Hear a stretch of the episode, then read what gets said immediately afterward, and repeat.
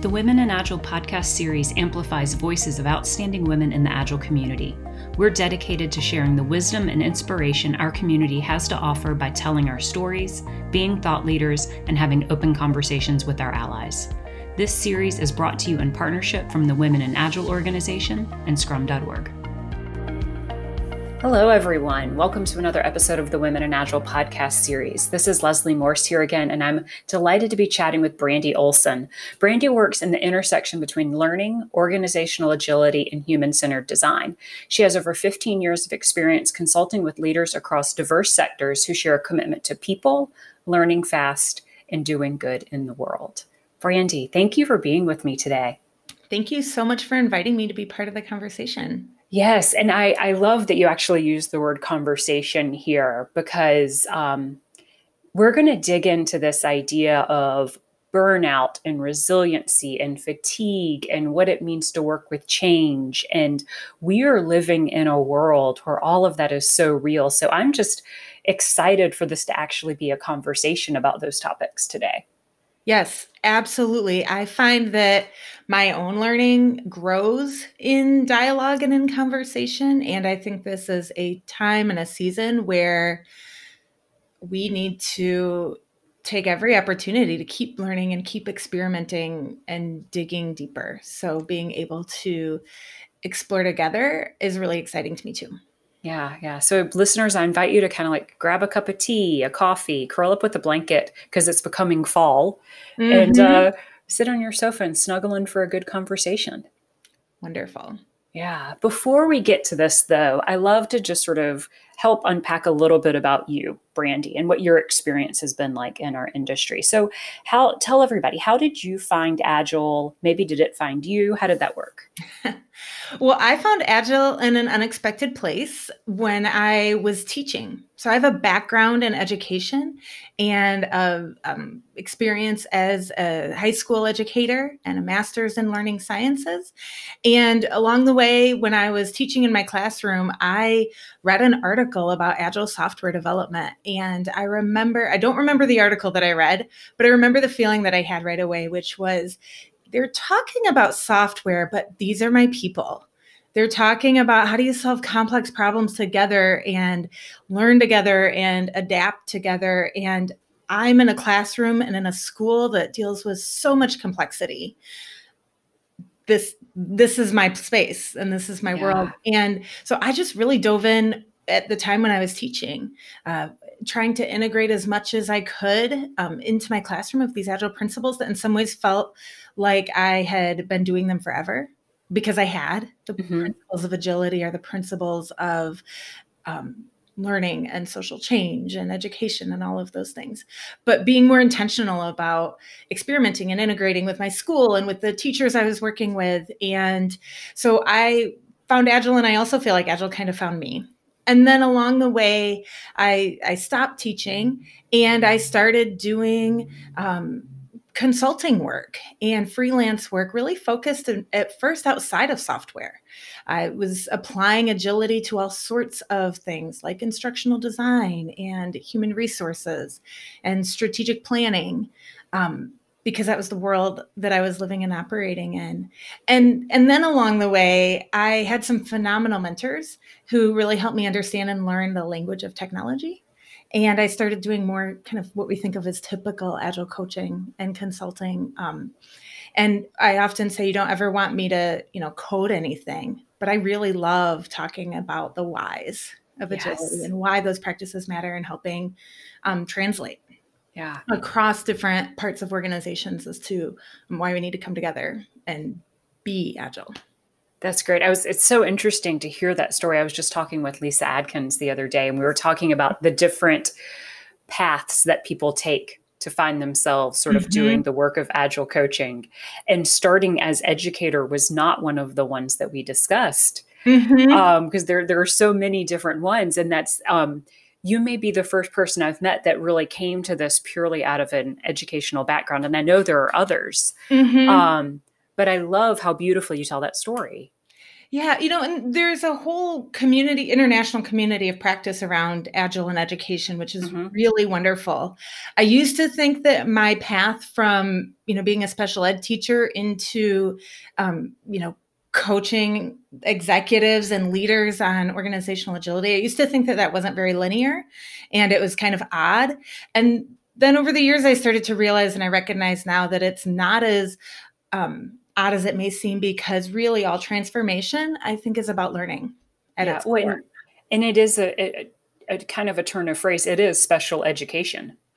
It is, right? Yes. It absolutely is. And I think what that taught me, that background in teaching and in classroom education, what that has taught me and what I use in my practice now is really this understanding that how we learn matters and how it works in reality matters.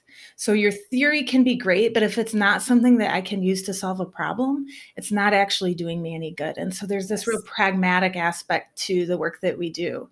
And I think that that's, for me, strongly rooted in what am I trying to accomplish and how do I know it's working? And those were questions I asked as a teacher. And those are questions that we need more leaders to be asking in their companies too. Yeah.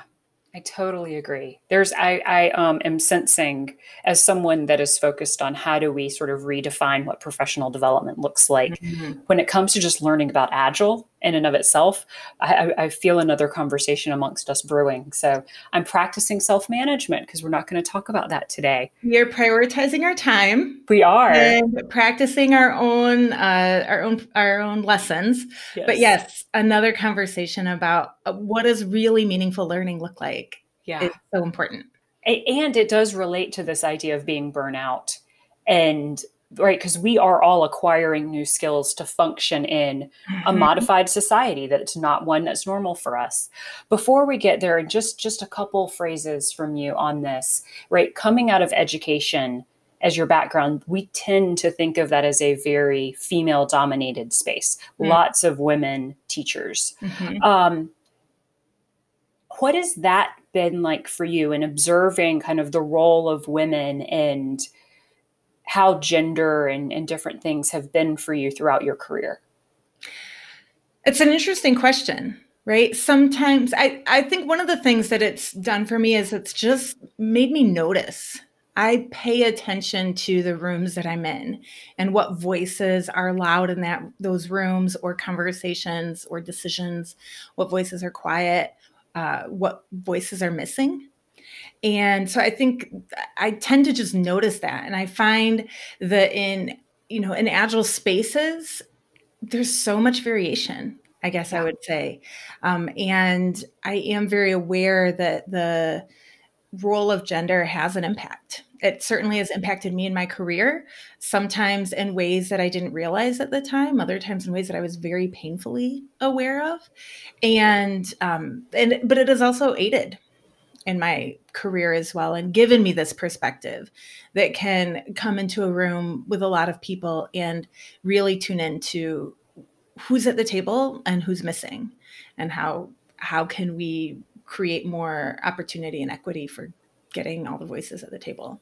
Yeah. What would you say, or how might you summarize sort of the state of women in Agile as it pertains to our industry that we work within? That's such a good question. And I kind of want to keep thinking about it and maybe come back to it. The first thing that came to mind is that I think we can look at women in Agile really broadly, but my experience has been it varies so much by the unique ecosystem of every organization.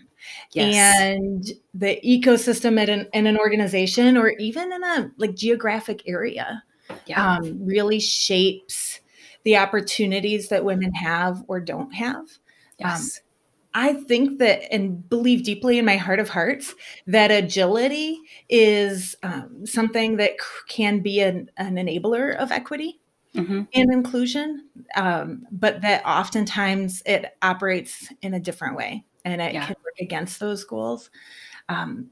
You know, the other thing that I think of and that just comes to mind when I think about the state of women in Agile, something I've been talking about a lot this summer, as I've been teaching agility outside of software development, One of the things that I name a lot is that agility and the principles of agility were not discovered by a group of white men in Utah who were writing the Agile Manifesto and codifying these 12 principles, that the principles of agility have been the principles of social change and of solving complex problems for as long as people have been solving complex problems. Yeah. And I think that the role of women and the role of women's voices in that for a long time did get silenced out of it, as if these ideas around how we collaborate, how we respond to change were brand new.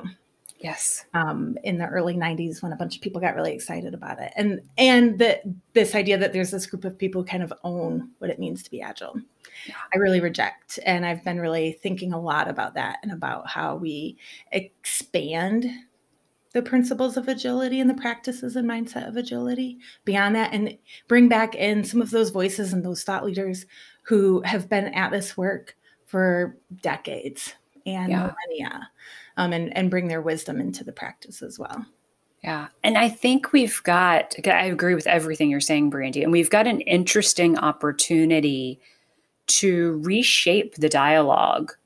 Especially as we're recording, we're having this conversation here early, as many parents are navigating what it means to get kids back into school, mm-hmm, and the standard gender norms of parenting and household dynamics and the ability to juggle work and who's going to work with the kids if they're doing distance learning, mm-hmm, and all of this, and the risk of, right, what could happen if, right, the traditional gender norms are pulling droves of women out of the workforce, mm-hmm, even if they're not seeking that. Mm-hmm. And so what's the impact of this on us in 5, 10, 12 years? Who knows? Yeah, I think we're going to look back and we're definitely going to see patterns that emerge. I hope that we see patterns that disrupt as well. Yes. That there's places that we see new ideas and new patterns emerge of that vary from maybe the course that we're on right now. Mm-hmm. I think there's a lot of opportunity and possibility for that. And I will be the first to say I can't predict what those will be, but I am hopeful. Yes. Yeah. But what is known to all of us is the amount of change we're dealing with right now is probably more than many of us have ever dealt with in our lives. And it's hitting home in a whole new way. And the idea of fatigue and burnout, especially, at least for me, digital burnout, because mm-hmm, come Thursday afternoon, I'm like, oh gosh, and there's one more day of calls and I'm going to be on Zoom. Mm-hmm. It's just exhausting. There's only so much of us to go around. Mm-hmm. And this idea of burnout is a place you've been looking at and focusing on and studying quite a bit, mm-hmm, in terms of what it means to navigate that and how to build that resiliency. Mm-hmm. So what drew you to looking at this area of work, and what are your thoughts and beliefs on it that are important for us today? Yeah, I got interested in this question about burnout a couple of years ago. I was talking with a friend and I was actually talking about organizational multitasking and all the problems with pursuing competing priorities. And he said, Brandi, that's great, but I don't really understand why it matters so much. And it hit me, and I said to him, and this continues to be my refrain, I said, it breaks my heart because I think we put people in the position of having to choose between doing good work and their own humanity. And I think that in most cases, that's a false choice that we ask people to make. And, you know, bring that full circle to the reality that we all experience now. I think many of us are in these positions where we're having to choose between showing up and doing good work in our jobs and in our organizations that we're invested in, and our humanity, our families, our own mental well-being. And I believe that there are a lot of tools and practices available to leaders of organizations that can help minimize the tension in that choice. That there's things, if I as an individual am having to make that choice between doing good work and my own humanity, I'm probably going to choose myself and my family and my own mental well-being almost every time, eventually. Yeah. But I think leaders don't have to put people in that position. And there's a real responsibility to remove that as a necessary choice. Yeah. And I think it, There's so much conversation about language these days and the words that we use. Now more important than ever, I think, is an opportunity for organizational vocabulary, I guess I should say, to drop the word resources as it pertains to humans, because there is, right, resource as an inanimate object has essentially infinite capacity as a widget to do things over and over again. And that is not true for us as people. And so your take around choosing between, you know, doing good work and doing the things that are more humane for us as people, just the subconscious nature of calling people resources, like that doesn't work. Like I imagine like talking to your partner and being like, hey, resource, it's your day to deal with the kids' distance learning. That probably doesn't go over very well. No, not at all. And I love that you brought up that piece of, you know, how we talk about people as resources, because I was talking to a group of leaders earlier this summer, and they were just talking about resources as people, but capacity. And how do we kind of extract the right amount of capacity from our resources right now? And they were coming at it from, I think, a place of empathy, recognizing that capacity might be limited. People working at home, kids are at home too, but they were still thinking about it in terms of, well, how much capacity can I expect from everybody? I'm noticing how I'm even triggered by that word a little bit right now, and go and how I've even said, I just don't have the capacity to take that on, as if, right, it's almost the way, at least I use it, and I make up that you're hearing it as well, is coming from that scarcity mindset, not an abundance mindset. And then I'm not sure if everyone else is having this meme sort of thrown in their face, but maybe it's finding me on purpose. The vein of the, it's not that you don't have time for it. It's that you're choosing not to make time for something, and that the way we spend our time is a choice. You alluded to that earlier, that us having a conversation about change and burnout is how we're choosing to spend this time today. And so when life or change is done unto you, it kind of robs us of our ability to be more discerning and intentional about how we want to choose to show up.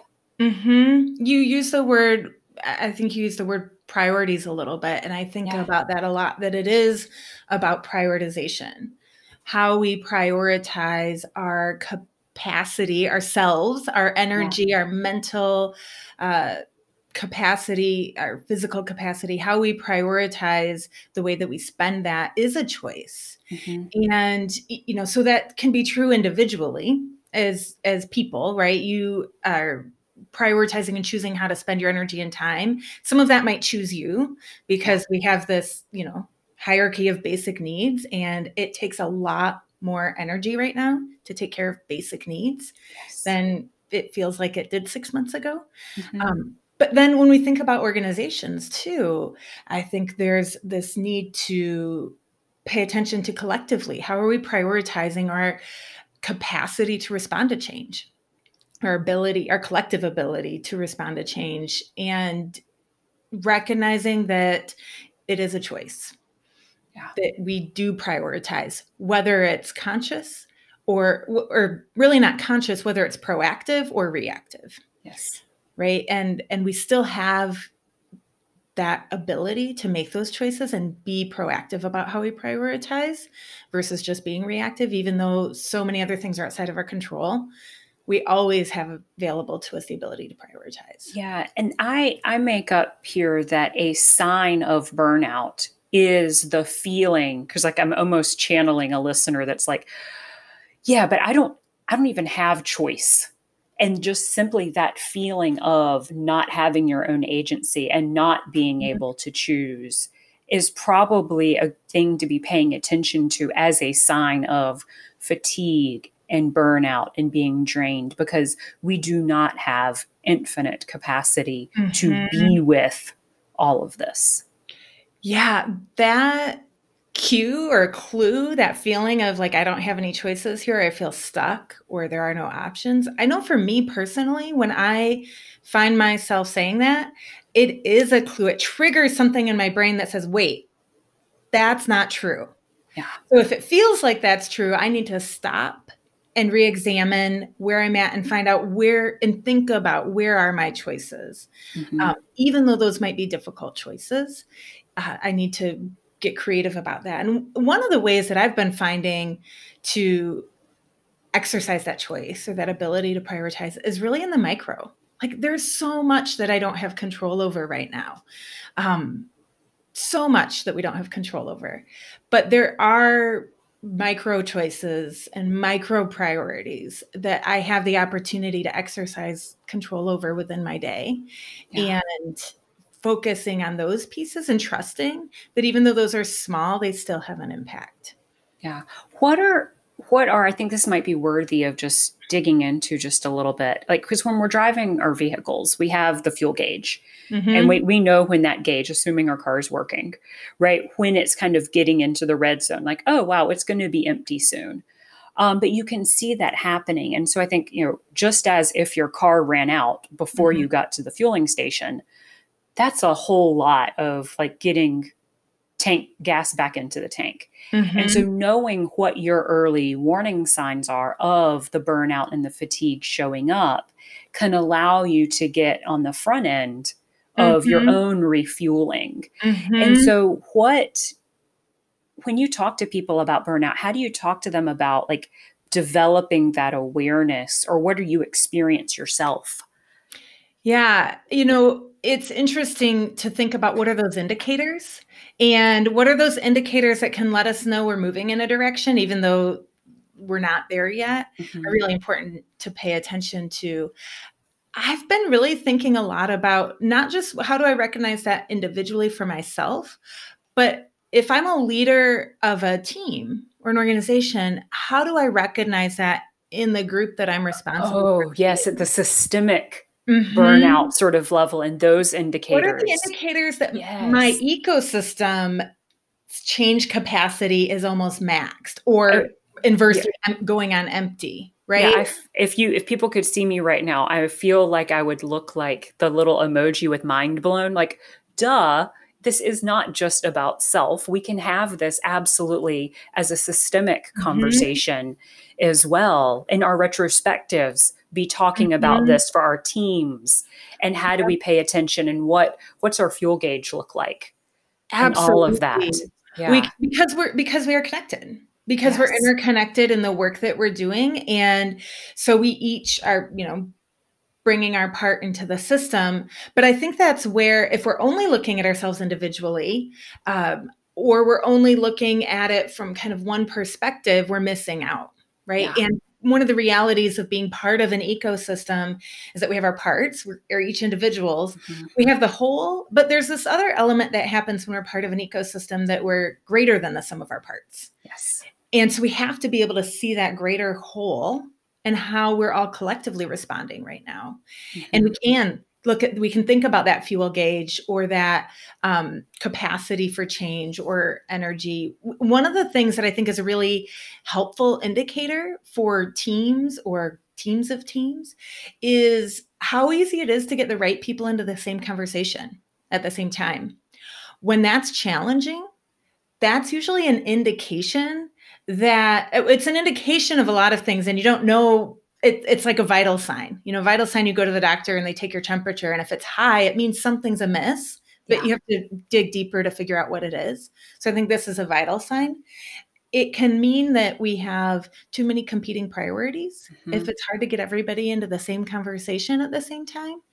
But I think right now, what that can often mean is that those competing priorities maybe aren't just at work, right? Wow. Because the boundaries between work and not work have disappeared for many of us. Yeah, I think that we're called on to think about the values around transparency when we think about mm-hmm. agility mm-hmm. in new and different ways. Because this is also about, know thy neighbor, right? Mm-hmm. Know thy coworker in a different mm-hmm. way. And because sometimes you can see those signs of burnout in another person, mm-hmm. just in the subtleties of how they interact with you, mm-hmm. and that permission to be a mirror.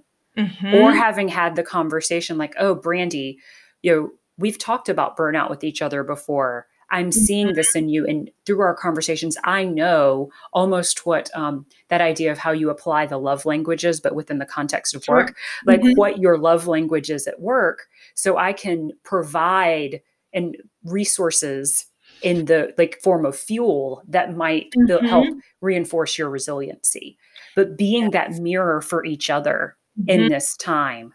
And that gives us the freedom to just embrace reality. Yes. Because there's this feeling, I think, and need to say, oh, it's not, I'm okay. You know, this is all okay. It's all, you know, we're figuring it out. And you kind of show up and want to put forward your feeling of being okay. But that's not often reality. I mean, this is a week and a couple of weeks where many of us are starting school and going back to a school year. And so if you have kids at home or people in your life who are tied to a school year calendar, it's a really hard couple of weeks right now. And that's just reality. So finding the freedom for each other to make reality more visible and give it space to say, it is what it is. That's okay. It's going to change our, you know, perhaps it's going to change the way that we interact with our team or what our availability is. And we can accept that reality and then do the hard work of prioritizing to say, okay, given that, you know, what are the most important things that we need to be showing up for or participating in, and where can we, you know, shift priorities? It's just freeing. It's not easy, but I think it's much easier to embrace reality and to mirror that for each other, like you said, than it is to kind of hold up some facade that is not lining up with reality. Yeah. And you use that word facade, and listening to all this, I almost think of how we, a lot of times when you're designing a working agreement or maybe designing a team alliance, things like assume good intent comes up. And I'm actually just even thinking more about that phrase, assume good intent, where we all know what we say about assumptions, how they make an ass out of you and me.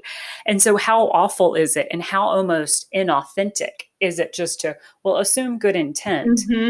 Because how far does that really get you? I think there's something deeper and more rich behind that concept that could really serve us now. You know, I often say that respect is trusting that everybody is doing the best that they can, given the experience and expertise and limitations that they're dealing with.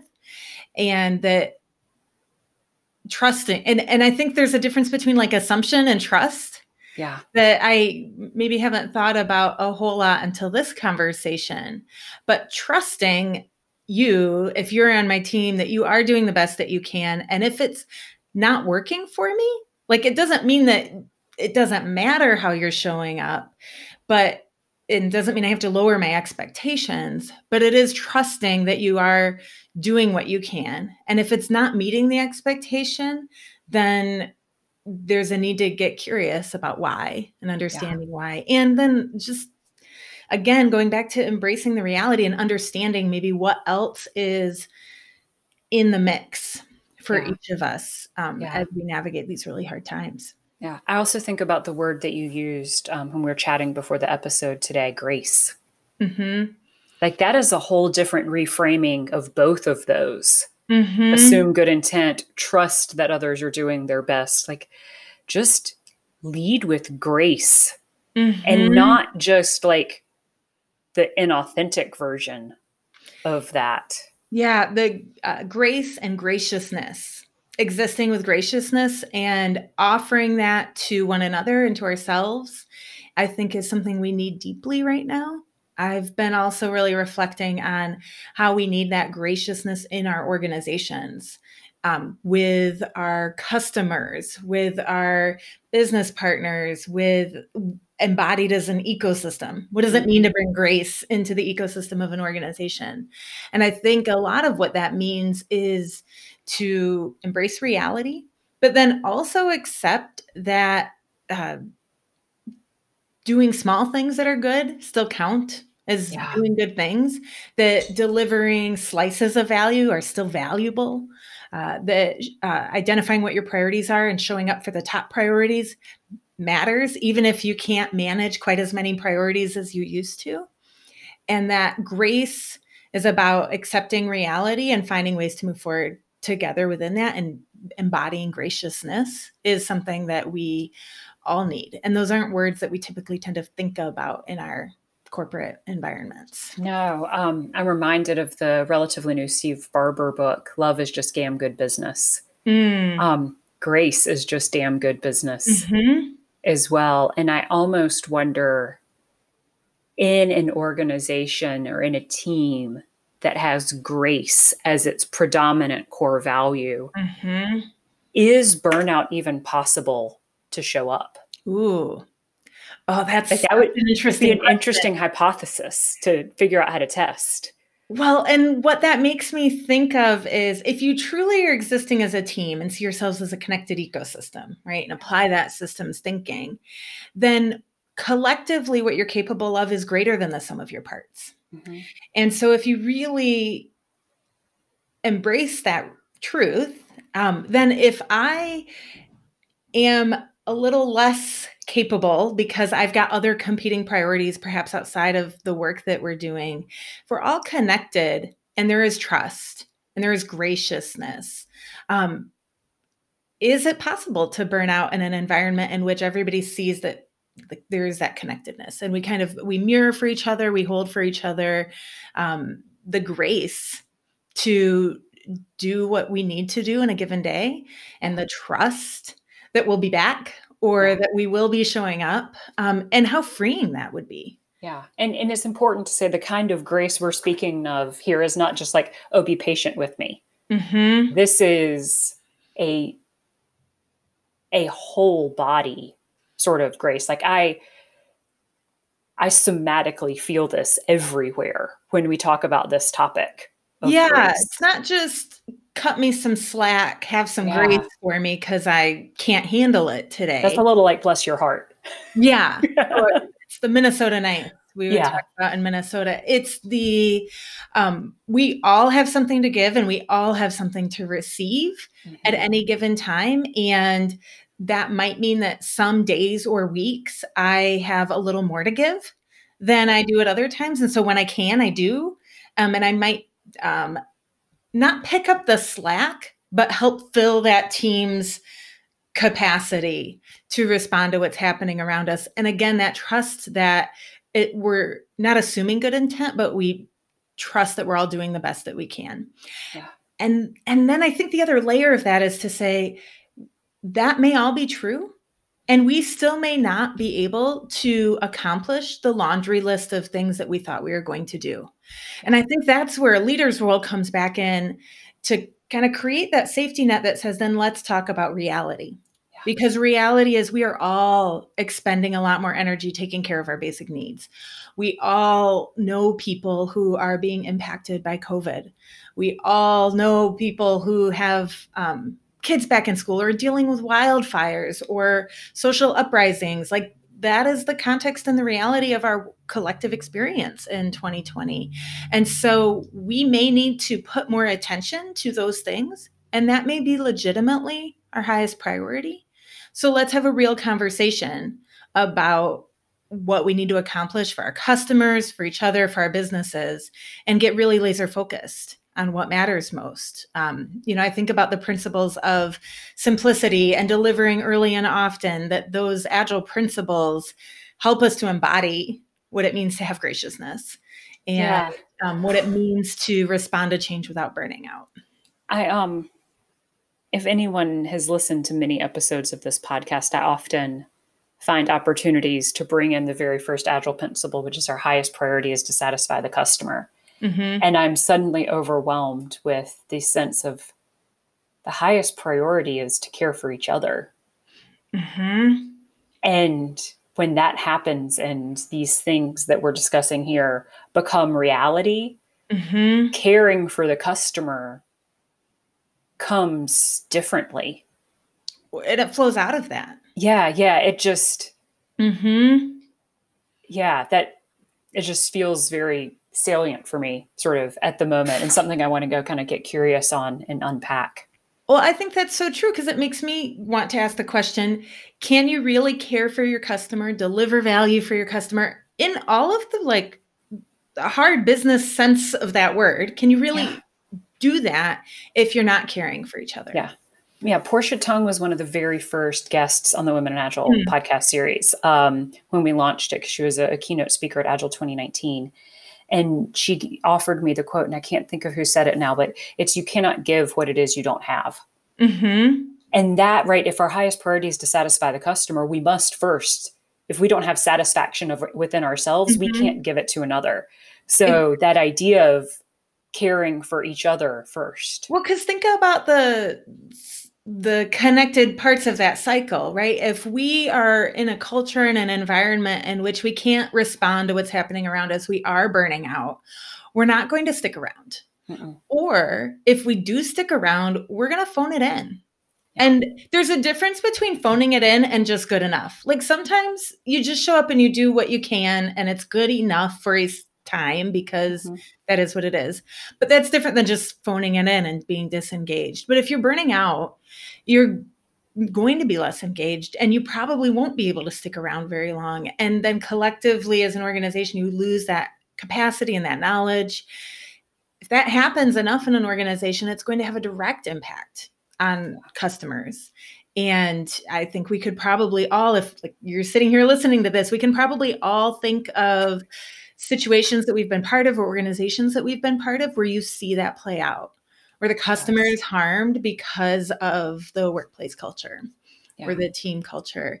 But those lines of connection aren't always linear. They don't always show up on balance sheets. Yes. And so we don't often talk about them in a way that is serious and rigorous. Yeah.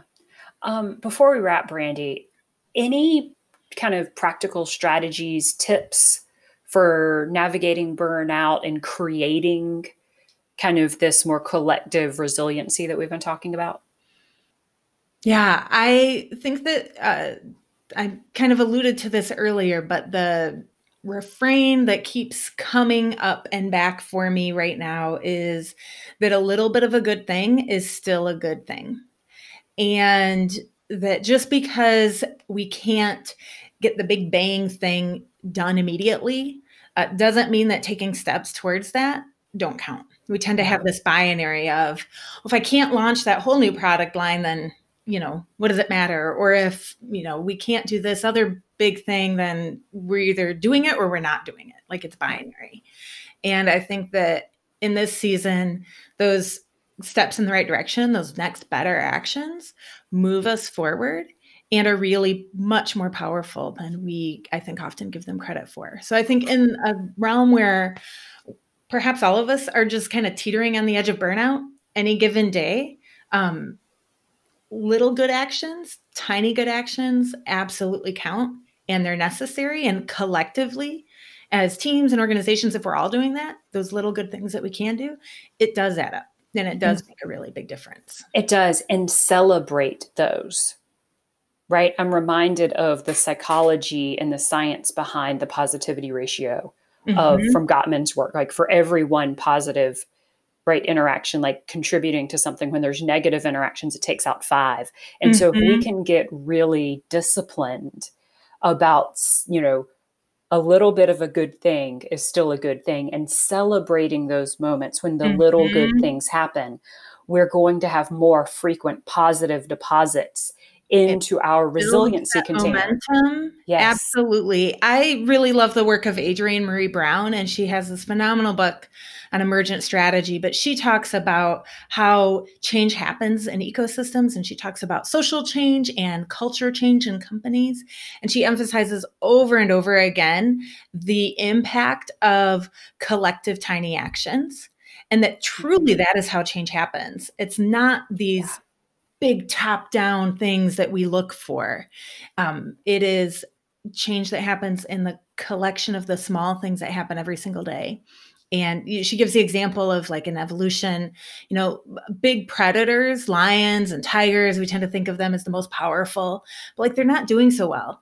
They're endangered or on the verge of extinction, but dung beetles, ants, geese, you know, they're doing great. And they're doing great in part because they all have these small collective actions that they take, and that really does matter and it really does count. Yes, I totally agree. Final thoughts you want to share, Brandi, today? There's been so much richness. Oh, I thought my little good thing was my final thought. Yes, I want to make sure there's space. Anything else? I don't think I have anything else. Okay. What are you feeling grateful for in our discussion? What are you taking away from today? From this session today, I'm taking away this question of, if you're part of a team that's really caring for one another, that's showing up with graciousness, can you burn out? Yeah. I mean, I think, of course, sure you can. There are other things that impact that, but how does that shift the likelihood that you burn out? So that's a sticky question that I'm going to keep percolating on. Yeah. I'm taking the this idea of the celebrating the small moments, right? Mm-hmm. And a little bit of a good thing is still a good thing, mm-hmm. and really working to permeate that through the group that I'm supporting and working with right now. I feel like that is super, super important for us. Mm-hmm. We need it because there's a lot of things that aren't so good right now. Yeah. That just aren't. They're hard. Yeah. And we don't need to whitewash those and say, oh, it's all going to be okay. We need to look deeper and with a more careful eye to find the little good things that are happening and celebrate those and hold the tension that they exist in the midst of a lot of challenge. Yeah. So we'll leave you listeners with that inquiry. What are those good things that you can celebrate today and focus on? And go share that story with someone else and give a little richness in their life too. Yes, I love that. And let us know. I love to hear what some of the small good things are that people are finding that are making a difference, because we need that. I'm feeling there's like a dual hashtag thing coming. Hashtag small good things, hashtag women in agile. Yes, do that. Let's do it. Yes. Tell us what they are. Let's make them visible. Create some transparency and shine a light on them. Excellent. Brandi, thank you so much for being with me today. Thank you, Leslie. This has been wonderful to be a conversation partner.